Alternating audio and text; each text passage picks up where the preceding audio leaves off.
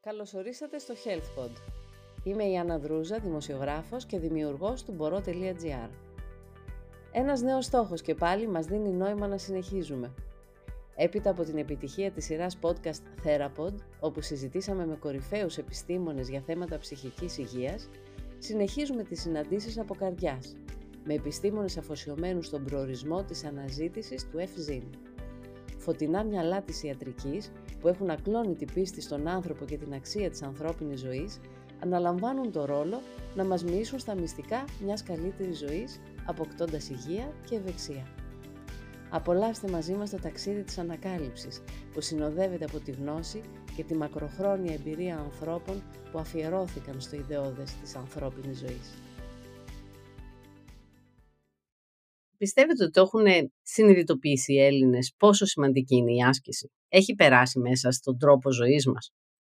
Γιατί είναι τόσο σημαντική. Δεν υπάρχει καμία από τις συνεντεύξεις που έχω κάνει με γιατρούς που να μην αναφερθούν σε αυτό. Νομίζω ότι είμαστε σε ένα πάρα πολύ καλό δρόμο.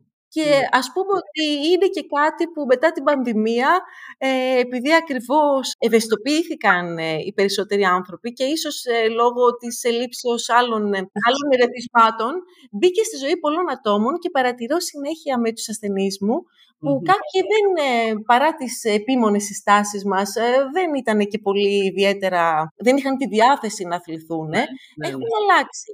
Αλλά όταν λέμε άσκηση στην ιατρική, θα πρέπει να ε, να προσδιορίσουμε τι είναι. Ωραία. Η άσκηση, η ευεργετική άσκηση για τον οργανισμό που δεν προκαλεί στρες, ε, είναι ουσιαστικά 30 λεπτά περπάτημα την ημέρα. Υπέροχο. Απλά χρειάζεται συστηματικότητα. Μπορεί να είναι δύο τέταρτα. Απλά θέλουμε έξι φορές την εβδομάδα κάθε άνθρωπος να περπατάει. Αυτό είναι κάτι το οποίο νομίζω όλοι, αν το θελήσουμε, είναι ένα δώρο στην υγεία μας, είναι καλό να το κάνουμε. Δεν χρειάζεται κάτι υπερβολικό, δεν χρειάζεται κάτι παραπάνω. Καλά, είναι τόσο επεξηγηματικός ο λόγος σας και κατανοητός που χαίρομαι να σας ακούω. Δηλαδή, τώρα μου μιλά, μας μιλάτε γι' αυτό. Άρα, εάν, και μας βάζετε και σε ένα πολύ ωραίο πρόγραμμα, δηλαδή μας κινητοποιείτε στο να μπορέσουμε ακόμη και οι αρνητές να, να μην το φοβηθούν και να μπορέσουν να το εντάξουν στη ζωή τους, γιατί μας λέτε ξεκάθαρα ότι ακόμη και ένα τέταρτο ή ένα δεύτερο τέταρτο μέσα στη μέρα χρειάζεται οπωσδήποτε. Για να καταλάβουμε γιατί χρειάζεται τόσο πολύ, μπορείτε λίγο να μας περιγράψετε έτσι πολύ περιγραφικά το μηχανισμό του, πώς ε, λειτουργεί ευεργετικά η άσκηση. Βεβαίως, με χαρά. Πρώτον, προκαλεί μια εύρυθμη λειτουργία όσον αφορά το ψυχικό κομμάτι. Εκρίνονται οι ενδορφίνες με την άσκηση. Είναι πάρα πολύ σημαντικό. Ε, λειτουργεί η μυϊκή αντιλία. Ε, το, το νιώθουν, ε, το νιώθουν όλοι ότι αλλάζει η διάθεση, ναι. Αμέσως αλλάζει η διάθεσή μας μόλις θα περπατήσουμε. Ενεργοποιείται η μυϊκή αντιλία, ενεργοποιούνται όλα μας τα εσωτερικά όργανα μειώνουμε το κομμάτι της ε, παχυσαρκίας. Βγαίνουμε έξω ιδανικά και στον ήλιο, γιατί ξέρουμε ότι για να, η βιταμίνη D, για να τη ναι. συνθέσουμε, που είναι τόσο σημαντική, πρέπει να είμαστε, να έχουμε την ηλιακή Είναι λοιπόν όλη αυτή η συνολική ε, κινητοποίηση του οργανισμού, που δεν είναι μόνο ότι απλά περπατάμε, είναι τα εσωτερικά μας όργανα, λαμβάνουν τα σήματα με την άσκηση, οι ενδοκρινείς αδένες, το μυϊκό σύστημα, ο λιπόδης ιστός που σας είπα και όλα αυτά πάνε στον εγκέφαλο. Εξαιρετικό. λοιπόν, τώρα, επειδή θα περάσουμε και στην θηροειδίτιδα Χασιμότο, ήθελα λίγο να σας ρωτήσω σε σχέση με το σελήνιο, γιατί βλέπετε ο κόσμος, όπως λέτε και εσείς, ψάχνει ε, να μάθει και να διακρίνει τι μπορεί να ε, βοηθήσει περισσότερο. Επειδή αναφερθήκαμε σε αρκετές έτσι, βιταμίνες, ιχνοστοιχεία, μέταλλα, ε, συνδέεται καθόλου την έλλειψη σεληνίου ή την ανάγκη σεληνίου σε σχέση και με την θηροειδίτιδα Χασιμότο. Κυρία Δρούζα, χαίρομαι πάρα πολύ που με ρωτάτε, γιατί είναι η δεύτερη πιο συχνή ερώτηση. Μόλις μπει η διάγνωση της θηροειδίτιδα Χασιμότο, το αμέσως επόμενο είναι γιατρέ να πάρω και σελήνιο. Να. λοιπόν, να πάμε λίγο πιο πίσω. Βεβαίως. Λοιπόν, η θηροειδίτιδα Χασιμότο mm-hmm. ε, ή αυτοάνωση θηροειδίτιδα, ονομάστηκε mm. θηροειδίτιδα Χασιμότο από τον Ιάπωνα που την ανακάλυψε. Ναι, και ο ναι. μάλιστα, περίπου 1910-12, κάπου εκεί, ουσιαστικά την είχε περιγράψει ως στρούμα λεμφωματόζα. Δηλαδή, τι είναι αυτά τα λεμφοκύτταρα, αυτά τα κύτταρα του ανοσοποιητικού που μιλάγαμε. Τα πιο συχνά αυτοάνωσα νοσήματα. Ναι. Γιατί γίνεται η θηροειδίτιδα χασιμότο, έχει μεγάλη σημασία για να καταλάβουν και οι ασθενείς μας, ε, οι, οι ακροατές μας μάλλον, με ναι. συγχωρείτε, ναι. ε, το κομμάτι του σεληνίου που, που μπαίνει το σελήνιο. Ναι. Στην περίπτωση λοιπόν της θηροειδίτιδας Χασιμότου, το ανοσοποιητικό σύστημα δεν αναγνωρίζει τα κύτταρα του θηροειδή αδένα ως δικά του, mm τους επιτίθεται και σταδιακά τα καταστρέφει. Και αυτό οδηγεί ίσως αργότερα σε υποθυροειδισμό. Ναι. Έτσι λοιπόν έχουμε τα θηροειδικά αντισώματα. Έχουμε αυτοαντισώματα έναντι της θηροσφαιρίνης, έναντι της θηροϊπεροξιδάσης. Φαίνεται λοιπόν, αυτό λοιπόν μπαίνει ας πούμε η διάγνωση. Θα συζητήσουμε και λίγο αργότερα για τη διάγνωση, αλλά ναι. η θηροειδίτιδα Χασιμότο σχετίζεται ναι. με την παρουσία αυτοαντισωμάτων έναντι του θηροειδους Φαίνεται λοιπόν από κάποιες μελέτες, οι οποίες όμως δεν έχουν καταλήξει ναι. Γιατί δεν είναι μεγάλες στοιχειοποιημένες μελέτες, οπότε να πούμε ότι αυτό ισχύει 100%. Βρέθηκε ότι οι ασθενείς που ελάμβαναν σελήνιο επιπλέον καθυστέρησαν λίγο το διάστημα από τη στιγμή που θα διαπιστώσουμε ότι έχουμε τη θηροειδίτιδα χασιμότο και τα αυτοαντισώματα, όχι όταν έχουμε κάνει το θηροειδισμό. Μάλιστα. Φαίνεται ότι εκείνη το διάστημα αυτή της υποκλινικής ε, που η νόσος ε, προχωράει υποκλινικά. Σε ναι. κάποιους ασθενείς φάνηκε ότι με τη χορήγηση του ελληνίου μειώνεται ο τίτλος αντισωμάτων, αλλά δεν είμαστε βέβαιοι ότι όντως ισχύει αυτό. Σίγουρα μακραίνει το διάστημα στο οποίο ο ασθενής ε, δεν έχει πάει στην επόμενη άκρη, που έχει καταστραφεί ο αδένας ναι. και έχει εκδηλώσει τον υποθυροειδισμό. Όταν βρισκόμαστε στην άλλη μεριά, ναι. που έχουμε, λαμβάνουμε υποκατάσταση με λεβοθυροξίνη, δεν έχει κάποιο νόημα το να λαμβάνουμε συμπληρωματικά σελήνιο. Είναι ξεκάθαρη η απάντησή σας. Άρα τώρα να μιλήσουμε λίγο για τη χασιμότο, που τόσες γυναίκες και που κληρονομικά από μαμά σε κόρη έτσι βλέπουμε ότι διονύζεται. Ναι, η αλήθεια είναι ότι η θηροειδίτιδα χασιμότο είναι, να πούμε το ευχάριστο για αρχή. Ναι. Δεν επηρεάζει το προσδόκιμο ζωής των ασθενών. Ωραία. Είναι μια πάρα πολύ συχνή διάγνωση δεν χρειάζεται να προκαλεί κάποιο Έχει σίγουρα ε, κληρονομικό υπόβαθρο. Γι' αυτό πολλές φορές έρχεται η μαμά με την κόρη. Βλέπουμε σε οικογένειες, ε, ιδιαίτερα στις γυναίκες, μπορούμε να το δούμε όμως και στους άντρες. Αλλά η αναλογία, όπως σας είπα, είναι 9 με 8 προς 1 την παρουσία της ε, θηροειδίτιδα Χασιμότο. Παρ' όλα αυτά, παρά το γεγονός ότι είναι μια ήπια νόσος, χρειάζεται μια στενή παρακολούθηση, ιδιαίτερα στις γυναίκες. Διότι η η Χασιμότο μπορεί να διαγνωστεί για πρώτη φορά επειδή ένα νεαρό κορίτσι πήγε με τη μαμά του η οποία έχει θηροειδίτιδα Χασιμότο, ας πούμε για ναι. παράδειγμα στην ηλικία των 20 ετών. Ναι. Πρέπει να είμαστε πολύ ε, κοντά στους ασθενείς μας θηροειδίτιδα Χασιμότο, διότι ας πούμε το ένα σενάριο που είναι η μαμά με την κόρη που ναι. έρχεται. Και έχουμε ένα snapshot. Δεν ξέρουμε, πρέπει να βλέπουμε την θηροειδίτιδα Χασιμότο στην πορεία του χρόνου. Δηλαδή, εκείνη την ώρα Μπορεί να έχουμε ένα νεαρό κορίτσι, το οποίο είναι ευθυροειδικό, δεν παρουσιάζει κάποια διαταραχή, έχει την παρουσία των αυτοαντισωμάτων και θα πω στη συνέχεια, ε, εάν έχουμε το χρόνο, ε, ναι. πώς γίνεται και η διάγνωση. Ωραία. Αυτό δεν σημαίνει ότι ήρθε στην ηλικία των 20 ετών, πήγε να σπουδάσει, ε, πήγε μετά στο εξωτερικό να κάνει τη μετεκπαίδευσή της, παντρεύτηκε, έκανε παιδιά και ήρθε στην εμεινόπαυση, όχι. Γιατί η φυροδίτιδα χασιμότο ε, μπορεί να εξελιχθεί. Και επίσης έχουμε διαφορετικό τρόπο αντιμετώπισης της όταν είμαστε ε, 20 ετών, όταν είμαστε στην εγκυμοσύνη, όταν προσπαθούμε να κάνουμε ένα παιδάκι, ε, όταν είμαστε στην εμεινόπαυση είναι τελείως διαφορετική η διαχείρισή μας και σίγουρα ε, δεν μπορεί κανείς να μας εγγυηθεί, ούτε να σας πει κάποιος, δεν μπορούμε να πούμε σε έναν ασθενή μας ότι αυτή τη στιγμή βλέπουμε κάποια αντισώματα, βλέπουμε μια καλή θηροειδική λειτουργία, ε, ναι. ότι αν θα κάνεις ή δεν θα κάνεις στην πορεία του χρόνου έναν υποθυροειδισμό, ο οποίος να χρειαστεί υποκατάσταση με λεβοθυροξίνη. Σωστά. Οι εξετάσεις που χρειάζεται να κάνουν, ποιες είναι; Πρωτού πάμε τώρα στα συμπτώματα. Ε, ευτυχώς, ε, παρά το ότι μάλλον στο πρώτο μέρος σας δυσκόλυψα λίγο, αλλά υπάρχει μεγάλη ασάφεια ε, στο κομμάτι των αυτοανώσεων, τουλάχιστον για τη θηροειδίτιδα χασιμότητα είμαστε πάρα πολύ συγκεκριμένοι. Άρα λοιπόν, και είναι και πολύ απλό, δεν χρειάζεται να ανησυχούν οι ασθενείς μας. Ναι, ναι. Έχουμε τις εργαστηριακές εξετάσεις ναι. που μετράμε την θηροειδική λειτουργία, δηλαδή μετράμε τη θηροειδοτρόπο ορμόνη, ναι. την τριοδοθυρονίνη, δηλαδή την ταυτρία, ναι και την ταυτέσσερα, τη θηροξίνη μας, για να δούμε πού βρισκόμαστε. Να κατατάξουμε, είμαστε εντάξει, δουλεύει η θηροειδή μας καλά, Ναι. Ε, φαίνεται ότι κάπως είναι λίγο κουρασμένος; Έχουμε έναν υποκλινικό υποθυροειδισμό, άρα θα πρέπει να το τσεκάρουμε λίγο πιο συχνά; Ή έχουμε την ώρα που μας βλέπει ο γιατρός μας έναν, έναν υποθυροειδισμό που χρειάζεται υποκατάσταση και θεραπεία; Το δεύτερο σκέλος ουσιαστικά, εάν έχουμε αυτό τον απλό ορμονικό έλεγχο, που είναι, από ό,τι βλέπω στην ε, καθημερινή πράξη, είναι και ρουτίνας. Ε, ναι. Δηλαδή, μου έρχονται πάρα πολλοί ασθενείς έτοιμοι με τις εξετάσεις τους. Τι μας ενδιαφέρει, Μας ενδιαφέρει η θηροδιοτρόπο ορμόνη, που είναι ο δείκτης. Αυτό τι ναι. μας δείχνει, Μας δείχνει πού βρισκόμαστε.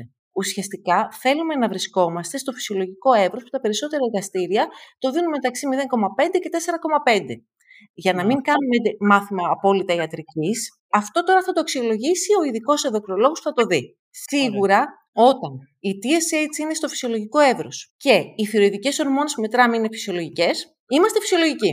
Αυτό είναι κάτι που συμφωνούμε όλοι. Ναι, ναι, ναι. Όταν η TSH αρχίζει και ανεβαίνει και φεύγει από το φυσιολογικό εύρος, αλλά οι υπόλοιπες ορμόνες είναι φυσιολογικές, έχουμε τον υποκλινικό υποθυροειδισμό.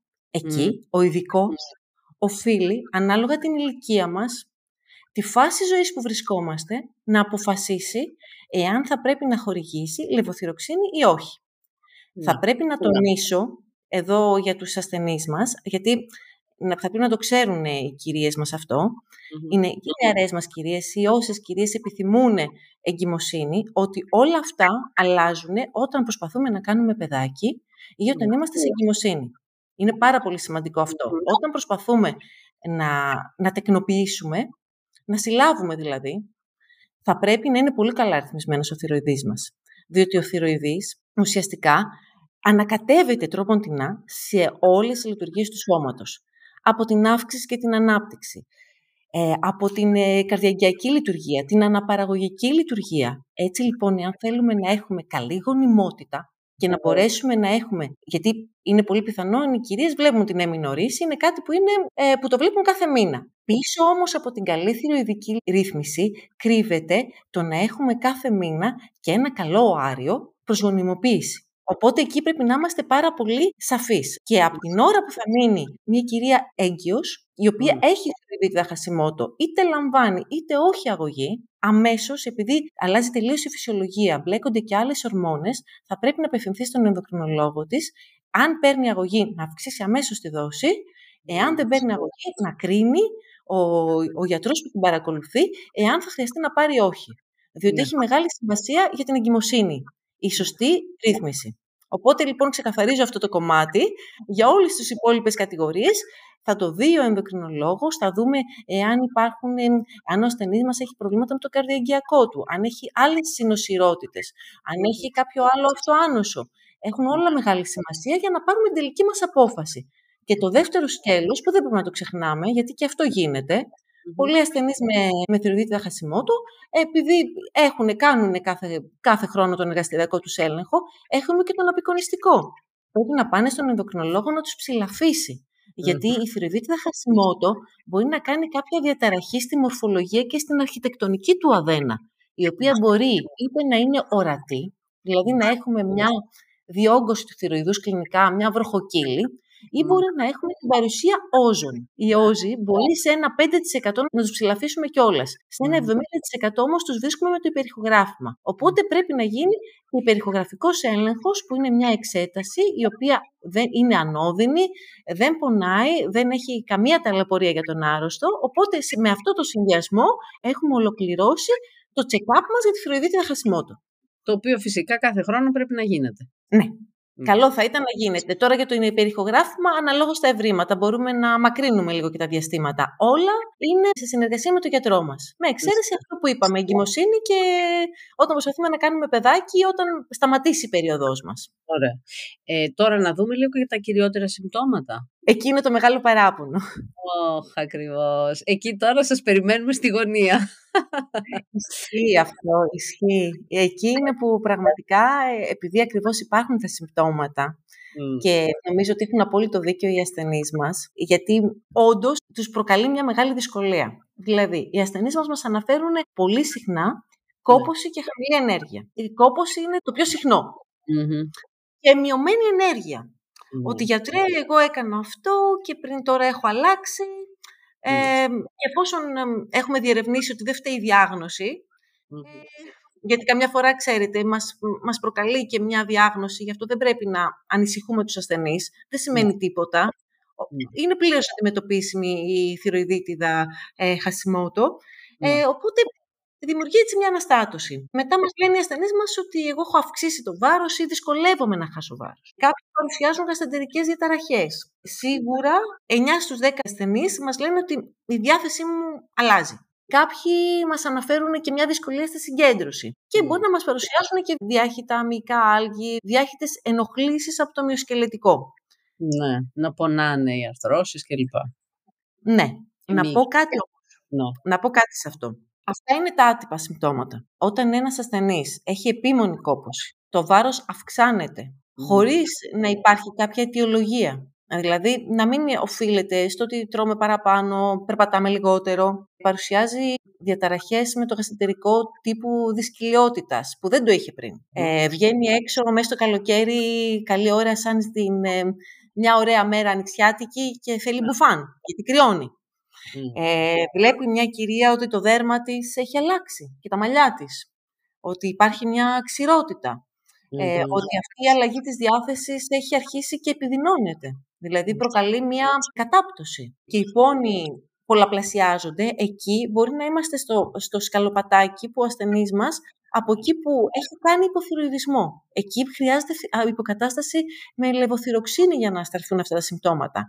Άρα θα πρέπει πάντα είτε άτυπα είτε πιο συγκεκριμένα, όταν ο ασθενής μας έχει ένα πρόβλημα το οποίο, όπως σας είπα, περνάει το μήνα και γνωρίζει ότι έχει θηροειδίτιδα χασιμότο, δεν ναι. είναι κακό να κάνει έναν έλεγχο για να σιγουρευτούμε ότι δεν έχει αλλάξει κάτι. Ναι, ναι. Και βέβαια, τώρα όταν συνδυάζεται η θηροειδίτιδα χασιμότο και με κάποιο αυτοάνωσο άλλο από όσα ήδη είχαμε πριν αναφερθεί, τα συμπτώματα διευρύνονται. Ναι, ναι. Έχετε τόσο δίκιο. Ε, το λέω με αυτό, το, με αυτό τον τόνο, γιατί πραγματικά η θα Χασιμότο είναι ναι. το ζευγαράκι που πάρα πολλά αυτό άντωσαν νοσήματα. Αυτό είναι. Ακριβ... Είναι ζευγαράκι ακριβώς αυτό που είπατε. Τώρα, εγώ σας λέω και από προσωπική εμπειρία. και εγώ πολλές φορές και ο προπομπό. και άλλα αυτό άνοσα και καμιά φορά εμφανίζεται και πρώτο και μετά μπορεί να εμφανιστεί και κάποιο άλλο αυτοάνωσο. Αλλά σίγουρα εμείς ναι. ξέρουμε οι, οι ειδικοί ότι όταν ναι. κάποιος έχει μια αυτοάνωση θηροειδίτιδα, ψάχνουμε και για άλλα αυτοάνωσα. Δηλαδή πάντα γίνεται και, ένα, και ένας έλεγχος, τώρα μιλάμε για πιο ειδικούς ελέγχους και πρέπει να αφορά το ιστορικό του ασθενούς, που ουσιαστικά βλέπουμε ή, πάντα οι ρευματολόγοι, οι ειδικοί που ασχολούνται με τα αυτοάνωσα νοσήματα, ναι. ε, το πρώτο πράγμα που κάνουν όταν διαγνωστεί ένας ασθενής ε, με κοιλιοκάκι, με λεύκη, με συστηματικό ερυθματώδη λύκο, με ρευματοειδή αρθρίτιδα ή με κάποια γυροειδή αλοπεκία, με κνίδωση από το δέρμα, αμέσως στέλνουν έλεγχο θηροειδούς. Γιατί αυτά πάνε μαζί. Και επειδή πάνε μαζί, είναι και μια ειδική κατηγορία ασθενών που όντως μπορεί να παρουσιάζουν και τα συμπτώματα που είπαμε πολύ πιο μεγεθυμένα. Δηλαδή, όλα αυτά που είπαμε μπορεί να, να τα πολλαπλασιάσουμε. Ναι. Γιατί υπάρχει και άλλο αυτό άμεσο νόσημα. Ε, βέβαια. Και έχετε αναφερθεί σε πολλά, η αλήθεια είναι, ε, συμπτώματα, όταν υπάρχει και επιπλέον κάποιο άλλο αυτοάνωσο ε, ήδη έχετε αναφερθεί. Δηλαδή, πόνοι αρθρώσεων, όπως μας είπατε, και μυϊκοί πόνοι, μπορεί να συνδέονται με ε, ένα ρευματικό αυτοάνωσο, έτσι δεν είναι; Ακριβώς. Επίσης, θα πρέπει... Και επίσης, δεν ξέρω, δεν, δεν, ίσως δεν μιλήσαμε για αυτό. Πολύ συχνό, δύσκολο νόσημα. Συνήθως την κοιλιοκάκη, ε, επειδή ακριβώς έχει όλη αυτή την ε, έντονη συμπτωματολογία, συνήθως μπορούμε να τη διαγνώσουμε σε νεαρότερη ηλικία. Είναι κάτι που το μπορούμε να το δούμε ειδικά σε παιδιά τα οποία παρουσιάζουν ένα χρόνιο διαρροϊκό σύνδρομο, φουσκώματα, διαταραχή στην ανάπτυξη και εν συνεχεία στους ενήλικες μπορεί να σχετίζεται με διαταραχές της περίοδου, με ανεμία, ε, σίγουρα μεγαστατικά συμπτώματα και εδώ είναι και το πρόβλημά μας με την κοιλαιοκάκη, διότι γνωρίζουμε ότι η γλουτένη βρίσκεται σχεδόν παντού. Το πρόβλημα με τους ασθενείς οι οποίοι έχουν ένα αυτοάνωσο που είναι εντοπισμένο στο γαστρεντερικό, χρειάζονται πάρα πολύ καλή ρύθμιση και χρειάζονται ταυτόχρονα και υποκατάσταση με λεβοθυροξίνη. Να πω γιατί δεν είναι όλοι οι ακροατές μας εξοικειωμένοι με την ναι. θεραπεία του υποθυροειδισμού. Αυτή ναι. είναι δίνουμε τη φυσική ορμόνη, δεν χρειάζεται να φοβούνται, δεν δίνουμε κάτι εξωτερικό, εξωγενέ. Ωραία. Δίνουμε αυτό που μας λείπει στον οργανισμό μας, αλλά τη δίνουμε από το στόμα. Άρα πρέπει να απορροφηθεί στο γαστρεντερικό. Μμμ. Ευτυχώς έχουμε εξέλιξη στη φαρμακοτεχνική, Ναι. οπότε έχουμε και δισκία, είναι πολύ σημαντικό να μην έχουμε και, και μαλακά τζελάκια, Μμμ. που είναι Μμ. πολύ σημαντικό γιατί δεν έχουν έκδοχα, Ναι. δεν έχουν λακτόζη, δεν Ναι. υπάρχει κάτι το οποίο μπορεί να πυροδοτήσει το κομμάτι του γαστρεντερικού που πάσχει. Ναι. Έχουμε επίσης πόσιμα νεωρήματα, θα έρθουν ε, πιστεύω σύντομα και σε μονοδόσεις ε, ε, η θυροξίνη να την παίρνουμε από το στόμα χωρίς κανένα έκδοχο, αλλά είναι πολύ σημαντικό να απορροφάτε σωστά. Είναι να βρούμε τη σωστή δόση για τον άρρωστο, αλλά η δόση που θα βρούμε είναι ε, πρωτής της σημασίας να ξέρουμε ότι ο άρρωστος την πήρε, απορροφήθηκε. Ναι. Δεν έχει κάποιο νόημα να δίνουμε μία ορμόνη η οποία δεν φτάνει τον προορισμό της, γιατί την παίρνουμε από το, από το στόμα, απορροφάται από το γαστρεντερικό και στη Μμ. συνέχεια διαχέεται σε όλα τα κύτταρα και Μμμ. επιτελεί όλες αυτές τις σημαντικές λειτουργίες που είπαμε. Ναι, ναι, ναι. Ωραία, είναι κατανοητό αυτό. Η κοιλιοκάκη πάντως είναι ουσιαστικά δεν επιτρέπει την απορρόφηση θρεπτικών ε, συστατικών, έτσι, από τις τροφές. Η κοιλιοκάκη είναι μια πολύ δύσκολη νόσος που όταν ο ασθενής μας καταναλώνει τη γλουτένη, το ανοσοποιητικό επιτίθεται στο λεπτό έντερο και προκαλεί πολύ σημαντικές βλάβες και πολύ έντονη συμπτωματολογία. Και δεν έχει άλλη θεραπεία από την πλήρη αποχή από οτιδήποτε περιέχει ε, γλουτένη. Και η γλουτένη βρίσκεται σχεδόν ε, παντού. Δηλαδή όλα τα προϊόντα που έχουν ε, σιτάρι, σίκαλι έχουν γλουτένη. Οπότε αυτοί οι ασθενείς έχουν πάρα πολλά προβλήματα γιατί δυσκολεύονται να βρούνε τροφές οι οποίες να μην έχουν τη γλουτένη που τους κάνει τόσο κακό. Οπότε πραγματικά η ποιότητα ζωής τους όντως επηρεάζεται. Ναι.